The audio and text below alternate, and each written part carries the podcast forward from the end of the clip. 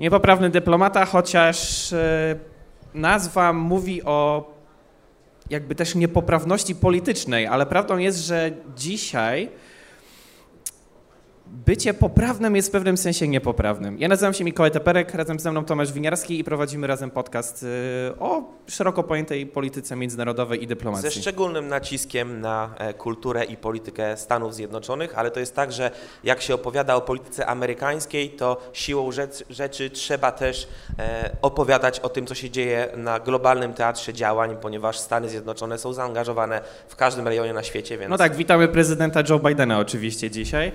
E, niektórzy powiedzą, że szkoda, że nie Trump, no ale to w sumie nie będziemy spekulować, chociaż wiemy, że mamy na sali większość e, spekulantów.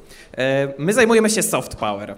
Także jeżeli będzie coś o ekonomii, no to jakby postaramy się też odpowiedzieć. Co prawda soft power kojarzy się także między innymi z tak zwanym tekstem, może pamiętacie, 2008-2009 pani minister Anna Fotyga, Hardcore Negotiators. I ci hardcore negotiators to może być właściwie każdy, bo skoro mamy mówić o brudnej dyplomacji, no to w ostatnich czasach ta dyplomacja, hmm, wojna jest przedłużeniem dyplomacji, niektórzy powiedzą. I ta wojna stała się w pewnym sensie teraz oczywiście. Hmm, wcześniej mieliśmy dużo spotkań dyplomatycznych, teraz oczywiście jest to niestety, albo no, to na pewno Jacek Bartosiak, doktor Jacek Bartosiak więcej o tym powie razem z Rafałem Zaorskim e, po nas. Także tak jak powiedziałem, my zajmiemy się tym soft power, czyli co? Hardcore negotiators, makiawelizm, realpolitik, niektórzy by powiedzieli, pan doktor na pewno by to e, w ten sposób nazwał, ale czy ten realpolitik jest w ogóle moralny? Ponieważ Zachód mówi o wolności, Albo jest taki mem, pewnie go kojarzycie. Leci B-52, czyli bombowiec i on mówi demokrację dostarczamy. I to nam się kojarzy, ta demokracja przecież. Dokładnie to samo, co mówił, nie wiem, czy to nie będzie zbyt kij w mrowisku, ale to, co mówił e, Władimir Putin, że on będzie denazyfikował i on będzie szukał tej broni masowego rażenia, którego podobno ma mieć oczywiście e, Ukraina. To samo znaliśmy, Tomaszu, z Iraku. Po 9-11 George W. Bush, a raczej jego szef Departamentu Stanu, świętej pamięci zresztą, powiedział na łamach ONZ, wiemy, że Irak ma broń masowego rażenia, musimy zrobić z tym porządek. Czym jeden pan, wtedy George W. Bush, od Władimira Putina się różni? Wszystkim właściwie, bo mimo, że propaganda Moskwy, propaganda Kremla próbuje e, bardzo często właśnie te obrazki pod tytułem leci samolot, zrzuca bomby i podpis dostarczamy demokrację po amerykańsku, próbują wykorzystywać tą narrację, żeby osłabić amerykańskie soft power. Soft power Stanów Zjednoczonych to jest jedna z najpotężniejszych broni, jaką Amerykanie dysponują. E, I tutaj jeżeli chodzi właśnie o tą narrację na przykład e, stawiania znaku równa się pomiędzy inwazją rosyjską na Ukrainę, a operacją amerykańską E, Iraki Freedom w, w Iraku, to jest to całkowite pomylenie z poplątaniem, ponieważ to właśnie jest wypadkowa propagandy Kremla. Dlaczego? Owszem, broni chemicznej, którą Putin może użyć na Ukrainie, szukano także w Iraku. Reżim Saddama Husajna z partii marksistowskiej Baz Wspierał i e, od lat współpracował także z Rosją w kwestii e, pozyskiwania broni chemicznej. I czy Amerykanie mieli podstawy sugerować, że broń chemiczna w Iraku będzie? Oczywiście, że tak, ponieważ świat zachodni, i tutaj znowu wracamy do tematyki moralności Zachodu, przez lata, mówię głównie o latach 80., kiedy pomiędzy Irakiem a Iranem trwała e, otwarta wojna, świat zachodni w postaci przykład francuskich firm zbrojeniowych dostarczał broń chemiczną E, siłom irackim. To wiemy między innymi stąd. Skoro jesteśmy przy Francji, to warto też wspomnieć, że ostatnie wiadomości z ostatnich paru tygodni mówiły o tym, że Francuzi sprzedawali broń do Rosji mimo embarga międzynarodowego, które było narzucone na import, eksport broni właśnie do Federacji Rosyjskiej. Ale skąd to się bierze? Bo wielu ludzi się zastanawia, dlaczego Francja, francuski przemysł zbrojeniowy sprzedawał e, ofensywną także broń, statki desantowe chociażby swego czasu Federacji Rosyjskiej, która jest przecież wroga wobec naszego świata zachodniego. To się bierze z naiwności francuskiej, ale też z ich koncepcji, e, jak funkcjonuje ich przemysł zbrojeniowy. Francja ma taką koncepcję, że oni nie chcą e, polegać na zagranicznych dostawach sprzętu wojskowego, chcą, aby sprzęt armii e, francuskiej był produkowany przez francuską zbrojeniówkę we Francji. Ale oczywiście zamówienia, które może wygenerować armia francuska, skądinąd całkiem liczna, ale nie na tyle, żeby zaspokoić zapotrzebowanie firm zbrojeniowych, na rynek zbytu, no to firmy zbrojeniowe francuskie desperacko poszukują innych rynków zbytu niż tylko docelowy wewnętrzny armii francuskiej. No i w ten sposób są bezkompromisowi, jeżeli chodzi o szukanie klientów i są tymi e, ich klientami także zbrodnicze reżimy, tak jak na przykład reżim Władimira Putina. Oczywiście to, to strategiczne położenie francuskiej zbrojeniówki w żaden sposób nie może być wytłumaczeniem dla e, tej polityki, którą Emmanuel Macron, a także przed nim jego poprzednicy realizowali, bo przypomnę tylko, że jest to złamanie embarga Unii Europejskiej na handel bronią z Federacją Rosyjską nałożony po 2014 roku, kiedy Rosja e, po raz pierwszy naruszyła integralność terytorialną Ukrainy i to, co dzisiaj obserwujemy, jest wypadkową tamtych, e, tamtych wydarzeń z tamtych lat. Dlaczego? Bo wtedy mimo tego, że świat zachodni nałożył sankcje na Rosję, to były sankcje zdecydowanie słabsze niż to, co obserwujemy teraz, to w dużej mierze ta odpowiedź Zachodu nie była po pierwsze tak silna, tak jednoznaczna, Zachód nie był tak zjednoczony, zjednoczony. Władimir Putin jako agent KGB doskonale to obserwował i sobie przeliczał, czy zrobię tak, co zrobi Zachód. Odpowiedź Zachodu jest słaba, to pójdę krok dalej. Nie tyle co słaba, co może być niejednolita. Wczoraj w Rzeszowie Joe Biden powołał się na swoją rozmowę z Xi Jinpingiem, który jest y, prezydentem Chin, niektórzy powiedzą dyktatorem, e, i powołał się, że Xi powiedział Bidenowi przez telefon, że słabością demokracji jest to, że po prostu dyktatorzy, jak mają zdecydować na przykład sankcje, odcinamy SWIFT, jeden dyktator powie, cyk, odcinamy koniec. A ile czasu zajęło krajom Zachodu dogadanie się, przecież my wrzucamy cały czas prasówki na naszym Instastory e, dyplomatycznym i z dnia na dzień ta oczywiście lista tych krajów, najpierw były Włochy, Niemcy nie chciały, potem oni się potem zgodzili, potem jednak, że nie, e, jednak niektóre banki są dla nas kluczowe. No a dlaczego one są dla nich kluczowe? No są dla nich kluczowe, ponieważ przez ostatnie kadencje kanclerz Merkel i Schrödera, i jeszcze wcześniej Kola i pewnie wcześniej także, polityka niemiecka była niby zachodnia, ale jednak energetycznie cały czas pro rosyjska, znaczy prorosyjska, to może to jak najbardziej. jeden powie, że prorosyjska, nie? Tak, bo polityka, którą realizował Berlin, wpisywała się w wypełnianie interesów, które stawiała no, ale może sobie to nie Moskwa. była e, polityka prorosyjska, tylko proniemiecka, w sensie zajmujemy się To jest narracja, sprawami. którą e, uskutecznia Viktor Orban na Węgrzech, że interesy jego narodu są najważniejsze i on na ołtarzu tych interesów jest w stanie sprzedać wszystko, nawet wolność Ukrainy. No ale Ukraina słusznie, e, słusznie odpowiada, będziecie ogrzewać swoje domy e, krwią naszych obywateli tak naprawdę, jeżeli będziecie dalej kupować nośniki energii, czyli surowce energetyczne, ropę naftową, węgiel, ale przede wszystkim też gaz ziemny z Rosji.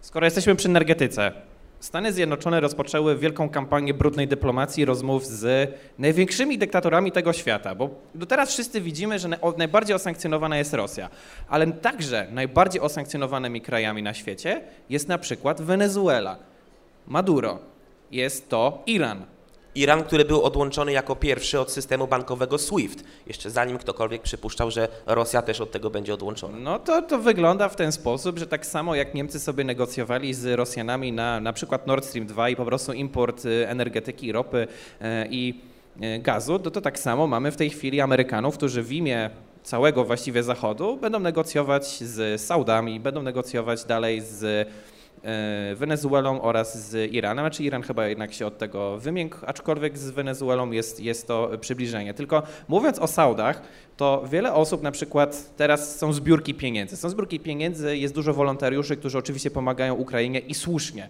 ale ogromna ilość ludzi zapomniała na przykład o Jemenie na przykład o uchodźcach z Ameryki Południowej. Ja nie mówię tutaj, że teraz whataboutyzm będziemy robić, tylko jest kryzys światowy polegający na głodzie, że wszystkie organizacje, nie wiem czy UNHCR, ale wszystkie inne organizacje NGOsy światowe zaczęły po prostu wysyłać e, jedzenie na Ukrainę, zapominając wstety, czy, czy znaczy przez przypadek, może niecelowo, ale zapominając właśnie o chociażby Jemenie, w którym wojna jest e, właściwie fundowana właśnie między Saudami a Iranem. Tak zwana proxy war, pewnie o tym słyszeliście, czyli wojna po prostu prowadzona przez inne strony. My tutaj z tyłu sobie patrzymy, Amerykanie zresztą też pomagają dozbroić Saudów, którzy też pomagają e, Jemenowi i władze w środku Jemenu e, ze strony Iranu. Bardzo dobrze, że wspomniałeś inne konflikty, które się toczą, a o których zapominamy, bo jesteśmy teraz sfokusowani tylko na naszym e, rejonie świata Jemen. Ale ja chcę także przypomnieć sytuację, kiedy w Syrii przy wsparciu Władimira Putina, tego samego Władimira Putina, Mordowane były dzieci w Aleppo w nalotach broni chemicznej, którą Assad posiadał dzięki Putinowi i mm, które to naloty koordynował dzięki wojskom rosyjskim, które bardzo mocno reżim Asada wspierały. Wówczas europejscy liderzy mówili pan prezydent Władimir Putin ze wszystkimi honorami. Teraz, kiedy dzieci ukraińskie są zabijane, już jest dyktatorem i bardzo dobrze, że Zachód się obudził. Szkoda, że dopiero teraz, wtedy, kiedy zobaczyliśmy, że to europejskie dzieci giną. Kiedy ginęły dzieci w Syrii, wszyscy robili z Putinem w Europie Zachodniej biznes as usual. Dobra, dam Ci jeszcze jeden przykład. Mariupol. E, największy kryzys prawdopodobnie w tej chwili to jest oblężenie Mariupolu. Pamiętacie może drugą wojnę w Zatoce, kiedy to był gigantyczny atak sił amerykańskich na Faludże. W sensie, gdyby to Amerykanie nawalali na Mariupol, to Mariupola już by nie było. I nie mówię tutaj, że Rosja jest y, dość łagodna, bo nie, jest agresorem jak najbardziej, ale Amerykanie, no chyba też jak chcą, to potrafią parę budynków i bloków rozwalić. Działania zbrojne się wiążą z tym, że dochodzi do zniszczenia infrastruktury cywilnej, a także do strat wśród ludności cywilnej, tak zwanych collateral damage. Tego, się nie zawsze, e, tego nie zawsze można uniknąć, natomiast to też jest bardzo mm, porównanie niebezpieczne. Mariupol do, do Faludży w Iraku. E, dlaczego? E, przede wszystkim Stany Zjednoczone, zanim e, uderzyły e, na miasto Fallujah, które było w dużej mierze zdominowane przez no, bojowników, ekstremistów islamskich, dali możliwość ewakuacji każdemu cywilowi, który chciał miasto opuścić, ponieważ wiedzieli, że jak wiadą czołgi, ciężki sprzęt, dojdzie tam do nalotów z powietrza, miasto będzie bardzo mocno zniszczone i chcąc zminimalizować straty wśród cywilów, była opcja, żeby każdy cywil miasto wcześniej opuścił. Większość opuściła, ale niektórzy zostali z własnej naiwności czy głupoty, ale najwięcej tam osób, które pozostały, to byli wrodzy wobec Ameryki, bojownicy, ekstremiści islamscy. Natomiast w Mariupolu Rosjanie nie dali żadnej szansy ludności cywilnej, aby uciekła przed tymi bombardowaniami. Celowo i z premedytacją obierali na swoje celowniki infrastrukturę cywilną, szkoły. Nawet, Mówili, że tam się Azow e, kryją wśród szpitali chociażby, Nawet, tak? nawet e, placówki, które były oznakowane słowem kids, czyli tu są dzieci, i tak były ostrzeliwane przez siły rosyjskie. No to jest oczywiście pogwałcenie całego szeregu przepisów prawa międzynarodowego, konwencji e, genewskich, natomiast e, Rosjanie stosują propagandę w postaci utworzymy korytarze humanitarne z Mariupola. Większość ludzi chce iść do Rosji z tych cywilów. To oczywiście jest bzdura, bo te korytarze humanitarne albo nie powstają, albo jak powstają, to powstają w taki sposób, że na przykład w przypadku Mariupola ludzie byli prowadzeni przez pola minowe, przez siły rosyjskie.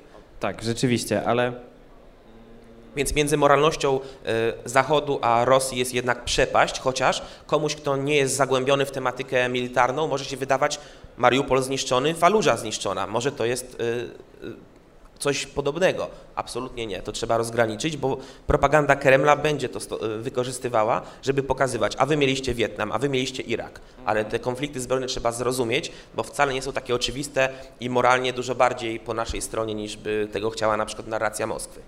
No właśnie, i to jest ta brudna dyplomacja, że właściwie a u was biją czarnych, tak? To jest y, bardzo dobry przykład tego, jak było to obrazowane przez właściwie dziesiątki lat. E, Rosjanie zawsze mówili, u was biją tych, to jakby też są łamane prawa. BLM w ogóle był bardzo dobrym przykładem tego, jak to zostało propagandowo e, wykorzystane przez e, wrogów Zachodu po prostu. Przez chińską dyplomację w trakcie szczytu chińsko-amerykańskiego, który miał miejsce w zeszłym roku na Alasce i właśnie wtedy Chińczycy użyli tego argumentu, a wy macie Black Lives Matter, u was też są prawa człowieka łamane kiedy Amerykanie się chcieli wstawić za e, ludnością Ujgurów. Mamy pierwszy przypadek uchodźcy ze Stanów Zjednoczonych, znaczy pewnie nie pierwszy, ale jeden z, z e, ciekawych, bo dużo ich nie ma. E, pana, który był na szturmie na Kapitol, 6 styczeń 2021, wyemigrował gdzie?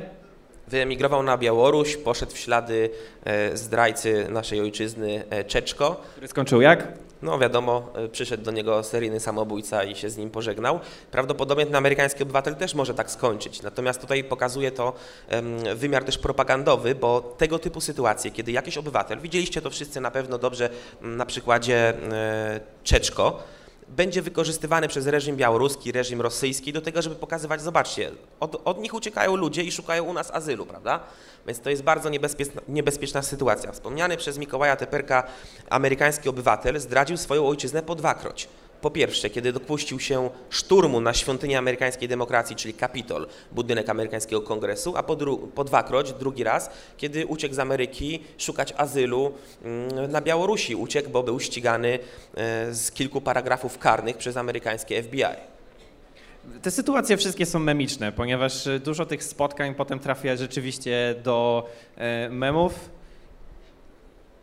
I y, mimo tego, że na przykład szturm na Kapitol, my oglądaliśmy właściwie na żywo i, i też mieliśmy live streama na swoim kanale, oczywiście nie, nie spod Kapitolu, ale, ale tutaj z Warszawy, no i y, z jednej strony beka, szurujemy, y, w sensie dość dużo komentarzy się oczywiście takich pojawiło, a z drugiej strony, ty no, przegięcie, nie? W sensie, które może być też wykorzystywane oczywiście propagandowo. W ogóle chciałbym też zwrócić uwagę na słowo propaganda i reżim, ponieważ one w słownikach w ogóle są słowami neutralnymi. W sensie można równie dobrze powiedzieć reżim Donalda Tuska i reżim Jarosława Kaczyńskiego. I słowo reżim nie jest wcale słowem pejoratywnym w języku polityki, ale często tak się kojarzy. Chciałem jeszcze y, nawiązać do tej broni chemicznej, ponieważ ostatnio na naszym podcaście Tomaszu z, z syryjskiej broni chemicznej i tej irackiej broni chemicznej powołałeś się na kilka książek Navy Sealów, którzy e, oczywiście nie są teoretykami, tylko są praktykami i byli na miejscu, a ci teoretycy no to na przykład Henry Kissinger i też teza mówiąca o odwróconym Kissingerze. Jakbyśmy mogli rozwinąć ten temat jeszcze chwilę. E, Henry Kissinger, doradca prezydenta Nixona między innymi, e, który odpowiada za ocieplenie na linii Waszyngton-Pekin, do którego doszło w trakcie pod koniec właściwie wojny w Wietnamie i strategia Kissingera polegała na tym, aby podzielić blok komunistyczny i przeciągnąć Chiny nieco na stronę amerykańską, tak żeby one były w kontrze do Związku Sowieckiego. To się w dużej mierze udało. Wypadkową tej strategii było to, że Chiny bardzo mocno zaczęły rosnąć w siłę. Oczywiście to szczególnie przybrało na sile w latach 90. i 2000, kiedy krótkowzroczność przywódców zachodnich na czele z amerykańską klasą polityczną doprowadziła do tego, że Chiny teraz są dla nas bardzo potężnym zagrożeniem. Powiedziałbym, że na porównywalnym z Rosją. Wielu strategów w Stanach Zjednoczonych zastanawia się, co jest dla nas niebezpiecznym zjawiskiem, czy można prowadzić jako Ameryka wojnę zarówno na froncie konfliktu z Rosją, jak również przeciwdziałać chińskiej na przykład ekspansji terytorialnej, gdzie Ameryka musi swój parasol ochronny ro rozpościerać także nad takimi rejonami jak Tajwan, prawda? Więc to jest duża zagwostka. Natomiast faktycznie Odwrócony Kissinger to mm, była naiwna dosyć e, strategia, e, w której sporą ufność pokładali przywódcy Zachodu na czele z Niemcami, którzy między innymi dlatego bardzo chętnie dogadywali się energetycznie z Federacją Rosyjską, bo liczyli, że Rosja będzie mogła być wykorzystana właśnie na zasadzie odwróconego Kissingera do przeciwdziałania Chinom w przyszłości. Mm, były też takie opinie, że Rosja dlatego teraz tak macha szabelką i panoszy się po Europie, stwarzając zagrożenie dla europejskiego bezpieczeństwa, no największe od zakończenia II wojny światowej, e, zredefiniowanie całego modelu bezpieczeństwa na naszym kontynencie, dlatego że Rosja później chce usiąść do stołu negocjacyjnego z państwami zachodnimi z pozycji siły i powiedzieć, potrzebujecie nas do tego, żeby przeciwdziałać Chinom ale to jest oczywiście mm, no, jedna z narracji, e, którą, którą niekoniecznie trzeba akurat wierzyć, bo moim zdaniem po prostu Rosja e, ma swoją imperialną politykę od dawna zakorzenioną w swojej Tylko problem polega na tym, że w momencie, kiedy jest taki Maduro i, i nagle przyjeżdża tajna delegacja z Departamentu Stanu do niego, no to on może powiedzieć, hmm, potrzebujecie mnie, ale nie dlatego, że macie problem z, z Chinami czy z Rosją, znaczy oczywiście tak, tylko potrzebujecie mnie, bo zaraz nie będziecie mieli benzyny. Mimo tego, że Amerykanie nie chcą odpalić swoich e, pipeline'ów, między innymi pipeline, który miał być z Kanadą.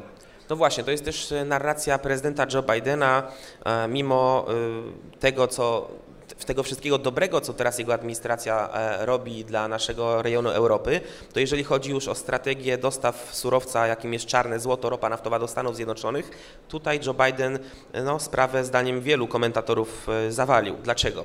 Pier jeden z pierwszych jego dekretów, obecnie mamy w Ameryce, tak słowem wstępu, no, największą drożyznę na amerykańskich stacjach benzynowych od 14 lat, rekordy absolutne są tam pobijane. Jedną z pierwszych decyzji prezydenta Bidena, kiedy zasiadł w gabinecie owalnym w Białym Domu, było podpisanie dekretu prezydenckiego, który wstrzymał budowę e, rurociągu naftowego Pipeline XL, który miał łączyć Kanadę, stan Na samym Alberta. początku kadencji Pierwszy swojej. dzień, pierwszy było te pierwsze 18 czy 19 EOs, kiedy Joe Biden wszedł i po prostu przekreślił Trumpa tak. Tak, y, stan Alberta w Kanadzie jest to kanadyjski Teksas, rejon niezwykle bogaty w złoża ropy naftowej. No i projekt Pipeline XL miał dostarczyć Ameryce właśnie kanadyjską ropę naftową, a także stworzyć setki tysięcy nowych miejsc pracy.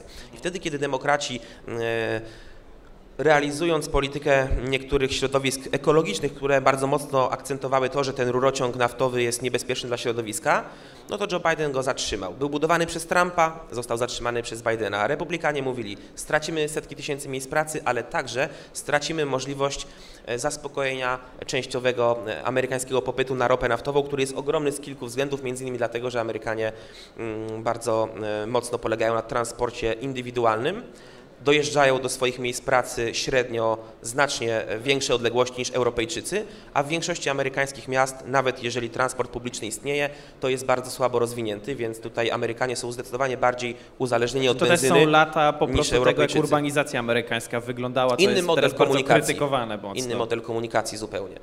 E, Natomiast jeżeli chodzi o kolejne e, porażki strategiczne Joe Bidena w kwestii e, amerykańskiego dostaw do Ameryki ropy, ropy naftowej, to przede wszystkim należy też powiedzieć, że to nie będzie tak, że Ameryce ropa się skończy, bo Stany Zjednoczone są największym producentem ropy naftowej na świecie. Wyprzedzają wszystkie kraje OPEC. Stany Zjednoczone dzięki pokładom e, ropy naftowej, którą odkryły w ostatnich latach, mogły znacznie zwiększyć swoją produkcję. Chodzi m.in. o e, łupki, czyli technologię frackingu, szczelinowania. Rozwój tej technologii Ameryce dał olbrzymie możliwości. I tutaj może się niektórzy zastanawiają, dlaczego Joe Biden, nakładając 8 marca całkowite embargo na e, rosyjską ropę naftową, na mm, gaz ziemny oraz węgiel, dlaczego teraz szuka tych surowców u innych krwawych dyktatorów. Wspomnianego przez Mikołaja e, Maduro, e, dyktatora Wenezueli, czy, czy w Iranie, który także jest przecież wrogim wobec świata zachodniego e, reżimem. Zastępujemy jedną krwawą ropą, drugą krwawą ropą. I wielu republikanów, w tym Marco Rubio, który jest jednym z najbardziej wpływowych senatorów w amerykańskim Senacie, e, wiceprzewodniczący Komisji do Spraw Wywiadu amerykańskiego Senatu, stwierdził, dlaczego Stany Zjednoczone, dlaczego Joe Biden po prostu nie zwiększy wydobycia produkcji ropy naftowej wewnątrz Stanów Zjednoczonych. Po co kupować od innych dyktatorów. Po co im dawać pieniądze? E, Też Mikołaj poruszył bardzo ciekawy wątek, czy Maduro może jako dyktator Wenezueli, e, który widzi, że niejako e, administracja Bidena jest in need, jest w potrzebie tej ropy naftowej, bo chcą spowolnić wzrost Może cen po na prostu statek postawić sobie takie warunki. Jest popyt, no to musimy Czy sobie regulować podaż. Tak, ale czy Maduro może tym grać na zasadzie Amerykanie, wy teraz mnie potrzebujecie? Na szczęście nie. Na szczęście nie, ponieważ Maduro jest w tak złej sytuacji, on desperacko potrzebuje rynku zbytu. Mm, Benzyna na stacjach benzynowych w Wenezueli jest e, ekstremalnie tania, ponieważ oni mają całkiem sporą produkcję jak na swoje krajowe potrzeby, a są bardzo ograniczeni, jeżeli chodzi o możliwość eksportowania tego surowca, bo Stany Zjednoczone i Zachód nałożyły tam na tą ropę ich embargo, więc to reżim Maduro się cieszy przede wszystkim z tej otwierającej się perspektywy dostaw do Stanów Zjednoczonych. I to ocieplenie też widzieliśmy, ponieważ e, Maduro bardzo szybko wykonał gesty uwięzienia, e, uwolnienia e, amerykańskich obywateli, którzy byli aresztowani za, no, z powodów politycznych po prostu. Chciałbym podsumować ten wątek w takim razie. Na pewno większość z Was słyszała o tym, że dyplomacja to nie są przyjaźnie, tylko są po prostu wspólne interesy. I tak rzeczywiście jest. I tak to niestety wygląda. Jest ona brudna, jest to tak zwane właśnie hardcore negotiators albo negotiations w tym wypadku.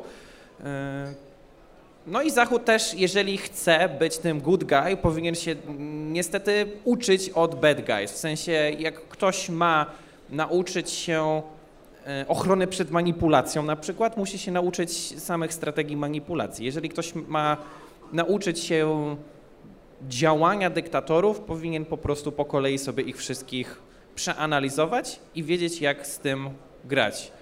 Czyli po prostu good guys, jak chcą być mocni, muszą uczyć się niestety od bad guys. Muszą rozumieć ich perspektywę. Pozwolę sobie mm, tutaj porównać to do piłki nożnej. Napastnicy są szkoleni na bramce jako bramkarze po to, żeby rozumieli perspektywę bramkarza i wtedy mogli lepiej i celniej e, atakować bramkę, którą on broni. Więc to jest to samo w, w, świecie, w świecie polityki. Jeżeli chodzi jeszcze o ropę naftową, bo to jest jeden z najistotniejszych tematów. Dlaczego? Joe Biden, który przyjechał do Europy, przyjechał między innymi do Brukseli po to, aby przekonywać europejskich liderów na czele z mm, Niemcami do tego, by nałożyli embargo na e, importowanie ropy naftowej e, z Rosji i także gazu ziemnego. Stany Zjednoczone to embargo wprowadziły, natomiast wprowadziły na węgiel, przypomnę, na gaz ziemny i ropę naftową. Natomiast Unia Europejska tylko na razie zapowiedziała, że do końca tego roku spróbuje ograniczyć o dwie trzecie kupowanie rosyjskiego gazu. I może Wam się wydawać, że gaz to jest e, ten najcenniejszy dla Rosji surowiec w perspektywie relacji z Unią Europejską. Otóż nie.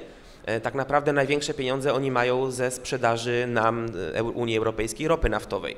I o ile amerykańskie sankcje na przemysł energetyczny Rosji są czternastokrotnie słabsze od tego, co mogłoby uderzyć Rosję po kieszeni, gdyby Unia Europejska samej ropy naftowej przestała kupować to jest mniej więcej według szacunków 51 miliardów dolarów straty dla budżetu Kremla. Straty finansowej, która będzie tak odczuwalna, że walnie może przyczynić się do zakończenia wojny na Ukrainie, bo trzeba powiedzieć, że pieniądze, które, Rosja, które Kreml pozyskuje z tytułu sprzedaży innymi ropy naftowej, w dużej mierze były pieniędzmi, które przez lata zasilały machinę wojenną Rosji.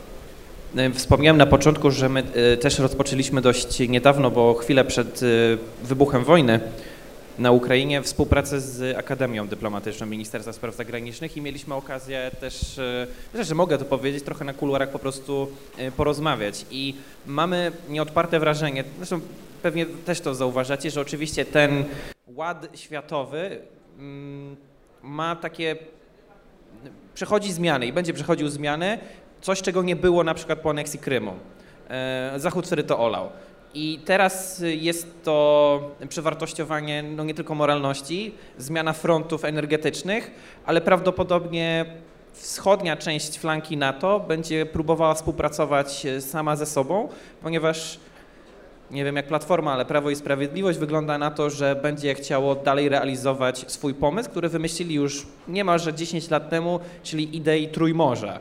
Będzie to idea od krajów bałtyckich przez Polskę, kraje około Grupy Wyszehradzkiej po sam dół Bułgarię i Rumunię, które będą ze sobą współpracować jako organizacji prawdopodobnie coś w stylu wewnątrz NATO. Także to jest bardzo ważne słowo wewnątrz NATO, bo ten projekt wiem, może przetrwać. NATO, jeżeli on przetrwa, to tylko dlatego, że będzie we współpracy z, Ameryko, e, z Ameryką. Tak? Tutaj... Europa Wschodnia jednak trochę inaczej patrzy na Rosję. Kiedy po y, Krymie Polska na przykład rozmawiała ze Stanami Zjednoczonymi, to jest coś, co zrobił przecież Barack Obama, albo raczej tego nie zrobił. To znaczy nie chciał zbroić Ukrainy, mimo tego, że Polacy jeszcze wtedy za Platformy przychodzili do Stanów Zjednoczonych i mówili właśnie o e, stałych bazach, o tarczy antyrakietowej, która miała być w Czechach, miała być w Polsce. E, był potem idea fortu Trump i dopiero to Donald Trump tak naprawdę zaczął zbroić Ukrainę, mimo tego, że wcześniej wiceprezydent, który teraz jest prezydentem Joe Biden, postulował, żeby e, Ukrainę dozbrajać. To się nie udało przez dyplomację niemiecką. I tutaj wracamy do tego, co na początku mówiłeś, że w demokracji często podejmowanie decyzji jest spowolnione,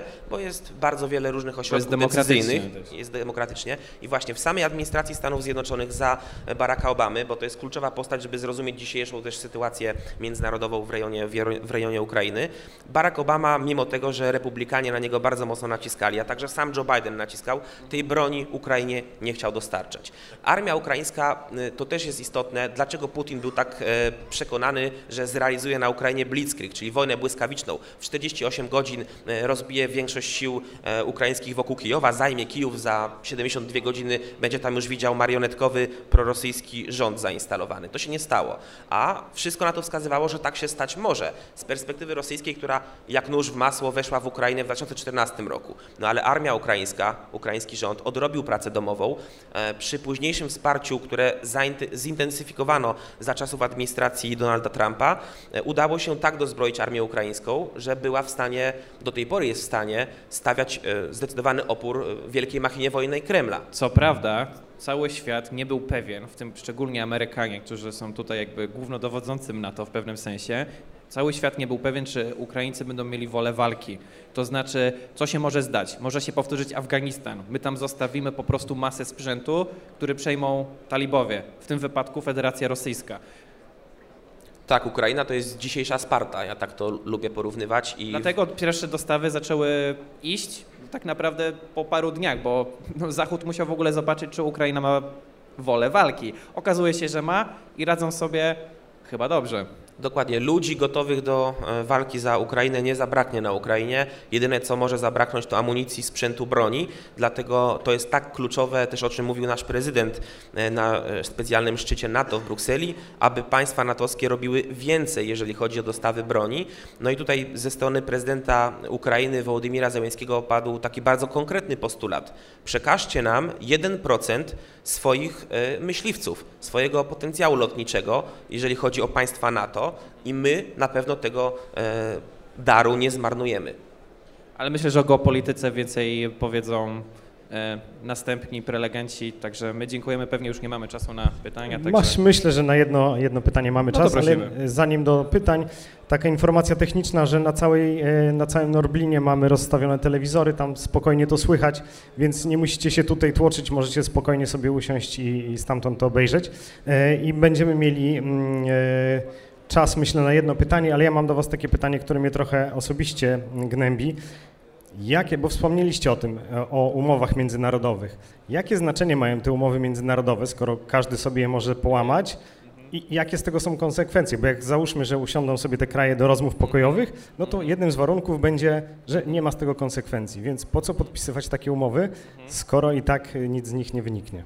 Tak, to jest prawda. Prawo międzynarodowe. Każdy, myślę, że student, jeśli nie politologii, to stosunków międzynarodowych miał wykłady właśnie z międzynarodowego prawa publicznego. Karta Narodów Zjednoczonych, wszystkie konwencje genewskie, które były niepodpisywane też przez wszystkich, ponieważ broń, która jest używana w tej chwili na Ukrainie, e, na przykład kasetowa e, i już więcej przykładów termobarycznej i tak dalej się już pojawiały, e, to niespecjalnie każdy ze stron jest w ogóle sygnatariuszem tych umów.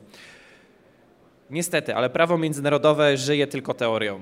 Nie ma tam praktyki. Przede wszystkim dlatego, że nie ma policjanta, który by aresztował dyktatora i poprowadził go do sądu. Coś, co normalnie funkcjonuje w skali państwa, stanu, miasta, coś, co nie funkcjonuje międzynarodowo w ogóle. Nie ma policjanta. W sensie tak, ale zauważ, że nawet jak był trybunał, e, Slobodan Miloszewicz, albo no, nie doczekał chyba końca w, w ogóle. Jak, jak, się kończyła wojna w Jugosławii, jeden z ostatnich e, dyktatorów, nie pamiętam nazwiska, ale z tego co pamiętam, udało mu się przemycić tabletkę z cyjankiem. I po prostu stanął, powiedział, ja się z tym nie zgadzam, wziął tabletkę, nara. Prawo międzynarodowe żyje tylko teorią. Dlatego ja słowem kończącym jeszcze powiem, że tak ważne jest, aby zrozumieć istotną dziejową rolę historyczną Stanów Zjednoczonych, bo to Ameryka przez lata pełniła rolę tego globalnego policjanta, który przynajmniej częściowo mógł egzekwować jakieś zasady moralne, jakieś zasady prawa międzynarodowego, interweniując w różnych miejscach świata. Jedyne supermocarstwo, które było w stanie właściwie w każdym rejonie świata e, w krótkim czasie zainterweniować. I głosy pojawiające się i w Stanach, i w Europie, że Ameryka ma oddać prym i ma przestać być globalnym policjantem, a niektórzy nawet w Europie krytykowali tą amerykańską działalność tego policjanta globalnego, to są bardzo niebezpieczne głosy, bo musi być kraj, a Ameryka jest jedynym kandydatem do tej roli, który będzie kontrolował sytuację w wymiarze globalnym i właśnie te prawo międzynarodowe chociaż częściowo egzekwował. Dobra, to czas na jedno pytanie. Widzę już ręka w górze. Dziękujemy bardzo. Redaktor Tomasz Winiarski nazywam A się. pytanie? A, to jest pytanie, przepraszam. Jest pytanie, Dobra, tak. prosimy. E, tak, bo widzę u was dość silną amerykofilię. To nie jest tak e, przypadkiem, może się mylę, bo nie jestem specjalistą, e, że to właśnie Stany Zjednoczone jako pierwsze zaczęły łamać te prawa międzynarodowe w ostatnich swoich wojnach i wydaje mi się, że nawet mają coś w rodzaju ustawy, że żaden amerykański żołnierz nie może zostać doprowadzony ani do Hagi, ani polityk i w Stany Zjednoczone mają prawo interweniować nawet militarnie, by chronić swoich obywateli przed trybunałami międzynarodowymi. W związku z tym No, ciężko mi tu uznawać Stany Zjednoczone za policjanta, e, który sam uważa, że może innych bić, ale jego bić nie wolno. Może się mylę, ale mi się wydaje, że tak jest. Znaczy Więc to jest dość, my też mamy różnicę zdań w naszej działalności niepoprawnych dyplomatów. Y, Jest to prawda, specjalizujemy się w polityce e, wewnętrznej amerykańskiej, międzynarodowej, ale myślę, że poruszyłem to, a jeśli nie, to przynajmniej w ostatnich kilku podcastach, że moralność Zachodu jest tak samo zgniła. Ale musimy sobie odpowiedzieć na dość ważne pytanie. Mamy mecz, mamy dwie strony, obie strony faulują. No ale nie będziemy mówić, że ej, ej, ej, nasi faulują. W momencie, w którym mamy wojnę. I tu jest ta moralność, czy wytykamy wszystkim, jesteśmy mega obiektywni, co oczywiście nie grozi nam w związku z wolnością słowa w Polsce krytykowanie, czy w Stanach Zjednoczonych szczególnie, gdzie konstytucja daje nieograniczoną wolność słowa niemalże, poza małymi przypadkami. Mówić tak naprawdę jak uważamy, mówić jak jest, no chyba, że oczywiście wchodzimy do kapitolu, co może się skończyć e, różnie. I w tym wypadku em, no, myślę, że mo można po prostu piętnować i jednych i drugich. Tomaszu, tutaj e, dla ciebie, bo prawo tutaj amerykańskie weszło. Tak, faktycznie jest tak, jak, e, jak powiedziałeś, że mm, Stany Zjednoczone mają taką politykę, że ich żołnierze nie są sądzeni. Oni, oni jakby chronią swoich żołnierzy pod tym względem. E, Nie ma państw idealnych. Stany Zjednoczone, ich armia e, też miała przypadki, chociażby w czasie wojny w Iraku czy w Afganistanie, gdzie poszczególni żołnierze łamali prawo, łamali konwencje genewskie, stosowali tortury. Były, były, różne, były różne sytuacje. Wielu z tych żołnierzy było później sądzonych, także zbrodnie w Wietnamie, e, które armia amerykańska popełniała, też były przynajmniej częściowo potem rozliczane. Oczywiście no, na pewno wielu się rzeczy nie udało rozliczyć i Ameryka też ma swoje czarne karty e, swojej historii, natomiast tutaj trzeba moim zdaniem rozgraniczyć. E, Jeżeli mamy wojnę, gdzie jest 200 tysięcy żołnierzy, to zawsze się trafią czarne owcy, owce w każdej armii. Tego się nie da, tego się nie da e, zatrzymać. Kiedy na przykład była masakra ludności w Wietnamie w 1968 roku, Jeden żołnierz amerykański rozkazywał swoim kolegom strzelać do cywili, a drugi żołnierz amerykański lecąc helikopterem, widząc to, co się dzieje, wylądował po drugiej stronie polany, wycelował karabin maszynowy w kierunku wojsk amerykańskich i powiedział, macie przestać strzelać, bo otworzę do was ogień. Także to są jednak inne sytuacje. Znaczy w ogóle a propos Wietnamu, to jest taki podcaster, który jest byłym Navy Sealem, Jocko Willing i on powiedział też właściwie jak ta sytuacja wyglądała. Czasem wystarczył po prostu telefon, tylko dowództwa. Po prostu ktoś musiał nakablować i powiedzieć, że dzieje się źle. Był telefon od kapitana, chłopaki, zamknąć japę, przestańcie to robić, to jest rozkaz. Po prostu. I jak to wyglądało potem oczywiście w sądach wojennych, no to myślę, że to już jest totalnie inna bajka, nie? Wiele rzeczy jednak do sprawiedliwości nie, nie doszło. Jasne, jasne. Bardzo szybko.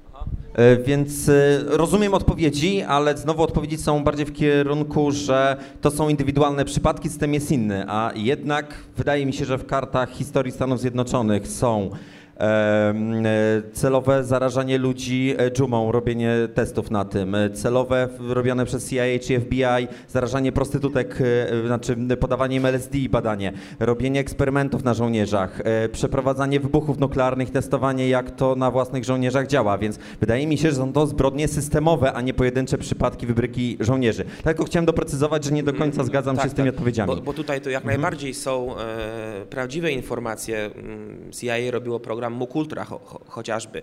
Zarażali mm, komary i rozpylali te komary w różnych rejonach Ameryki. Do dzisiaj w tych rejonach tych komarów jest znacznie więcej. E, no, wirusami, które miały powodować kaszel. One nie były na przykład groźne, ale e, miały powodować kaszel i potem monitorowano, ilu ludzi się zgłosi z kaszlem w danym dniu i jak na przykład komary mogą broń bojową roznosić, broń biologiczną na przykład.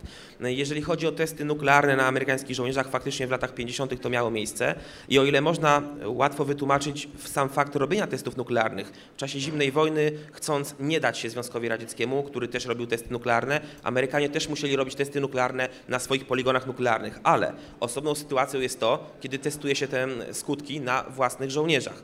Widzimy na YouTubie są takie czarno-białe mm, fotografie czy, czy e, filmiki, gdzie amerykańscy żołnierze patrzą się w kierunku wybuchu, na chwilę odwracają wzrok, a potem cały ten nuklearny podmuch leci na nich i potem są robione analizy, jak to mm, wpłynęło na żołnierzy. Wtedy jeszcze mm, mm, rząd Stanów Zjednoczonych nie dysponował z tego co ja wiem, wiedzą y, na, na ile jest to szkodliwe dla człowieka, na ile napromieniowanie jest groźne i myślał po prostu, że przetestuje nie to, czy żołnierze będą chorować po takim wybuchu, tylko to, jak się zachowają w sytuacji na polu walki, jakie będą zniszczenia samochodów, czy silniki zapalą. Więc było mm, tak naprawdę no, zu, zupełnie mniejsza świadomość niż jest teraz, jeżeli chodzi o wpływ y, broni nuklearnej, natomiast faktycznie były też zakusy takie, aby testować na żołnierzach y, skutki i wtedy już się nikt z ich zdrowiem nie liczył. Więc zbrodnie y, czy przestępstwa systemowe też miały miejsce, ale trzeba jednak pamiętać o perspektywie, że to była jednak inna, inna perspektywa. Ostatnie słowo, bo nie chcę, żeby to wybrzmiało, że bronimy którąś ze stron. Ta moralność jest zgniła po obu stronach. My nazywamy się niepoprawni dyplomaci i taki podcast prowadzimy. Mieliśmy mówić o brudnej dyplomacji. No prawda jest taka, każdy ma coś za uszami i niech nie to będzie argumentem za, przeciw czy coś, tylko polityka i dyplomacja jest brudna i jest niepoprawna. I zapraszamy na kanał Niepoprawny Dyplomata. Redaktor Tomasz Winierski, nazywam się Mikołaj Teperek. Wielkie brawa dla chłopaków. Dobra, dzięki wielkie. Teraz mamy krótką przerwę techniczną na reorganizację sceny e, i zaraz lecimy dalej z programem. Dzięki.